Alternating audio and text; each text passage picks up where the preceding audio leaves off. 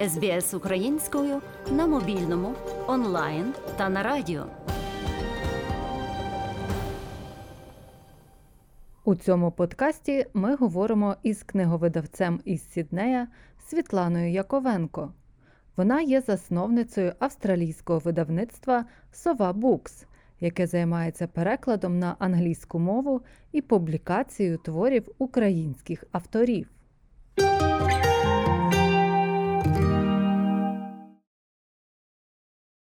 Світлано, розкажіть, будь ласка, про ваше видавництво, про цей проект, чим воно займається і як воно виникло? Наше видавництво виникло в 2013 році. Наша перша книжечка була Taste of Ukraine Смак України. Це кулінарна книжечка, яка має рецепти і дуже багато статей. І саме коли ми збирали статті для цієї книжечки, ми зрозуміли, скільки багато не перекладено на англійську мову. Я повинна е, підкреслити, що наше видавництво займається чітко перекладом української літератури на англійську мову. Інколи нам трапляються російськомовні твори, але ми всі знаємо, що в ті часи, це 19-18 століття, в ті часи українська мова була заборонена, тому нашим письменникам, науковцям приходилося писати на російській мові, і таким чином ми ми цю літературу теж перекладаємо, тому що хочемо, щоб світ як якомога більше взнав про нас, про українців. Після смак України ми почали перекладати художню літературу і нехудожню літературу. Можна, будь ласка, власне, про книжки, які ви видаєте. Яка тематика книжок, для кого ці книжки? Ми видаємо переклади художньої літератури, і тут дуже багато тих письменників, які загинули в час сталінських репресій. Це і Клим Поліщук, і Людмила Старицька Черняхівська, і дуже багато інших. В нас ем, Майк Йогансен, одна з наших останніх е, книжок, перекладів передмови до Майка Йогансена, написав наш відомий професор Марко Павлишин. Е, передмова чудова, вона настільки відкриває цю глибину історії і самого письменника, і те, що творилося в ті часи, і самого роману. Дуже дуже цікавий аналіз твору. Також в нас є письменники або науковці, ті, які жили під час е, Російської імперії, це українці, яким прийшлося писати е, на російській мові, але е, як приклади фольклору та інших жанрів, вони писали це українською мовою. Створили спеціальну серію книжок, яка називається Ukrainian Scholar Library, бібліотека українського науковця. І в цій бібліотеці ми намагаємося видати переклади. Е, це і на тему фольклора. Е, в нас вийшло вже три книжечки. Це A Collection of Ukrainian Spells, колекція українських замовлянь. Вона дуже популярна. Перша книжечка цієї серії була. Історія писанки. В цю книжечку ввійшли різні статті, які ми зібрали з Київська старовина, виходив такий журнал, і з, ці, з цього журналу ми зібрали різні різні статті. Ця книжечка дуже популярна. І остання книжечка, яка вже вийшла в цій ем, збірці, це українська демонологія. І там е, різні статті про відьм, відьми, чорти, русалки і мерці. Ці книжечки цікаві тим, що вони справді легко читаються. А по-друге, в них є е, просто е, кожен з цих науковців він робить такий аналіз, чим наші українські традиції там, е, чи вірування відрізняються від російських або інших. Хто ваш читач, кому цікаві ці книжки, хто їх купує?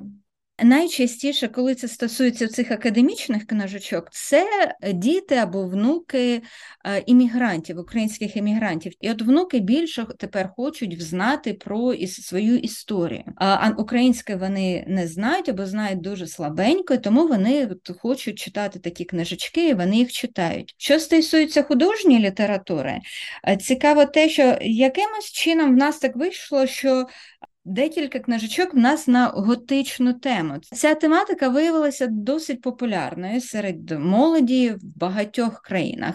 Коли ми дивимося, книжечки замовляють і в Нідерландах, і в Японії, і в Аргентині, і в різних країнах, що навіть не сподівалися, що там будуть наші читачі. Як ви вибираєте книжки? Чим ви керуєтеся при виборі книжок, які перекладати?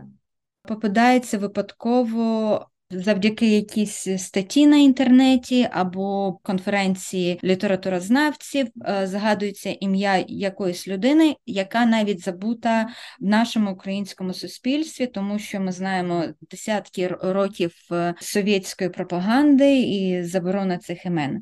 По-друге, це дати нарешті зрозуміти, втовкти деяким в голови те, що Україна це є Україна, Росія, Росія. Хочете читати російську літературу? Будь ласка, у нас вона дуже окрема, вона має свої риси, і ми вибираємо твори, які підкреслюють ці стилістичні риси або е, нашу історію. Ми вибираємо якраз ці твори. І третє, справді, ми дивимося на те, щоб це було цікаво закордонному читачу, тобто англомовному. Якщо їм це не буде цікаво, вони це не будуть читати, і ми видали книжечку не про що.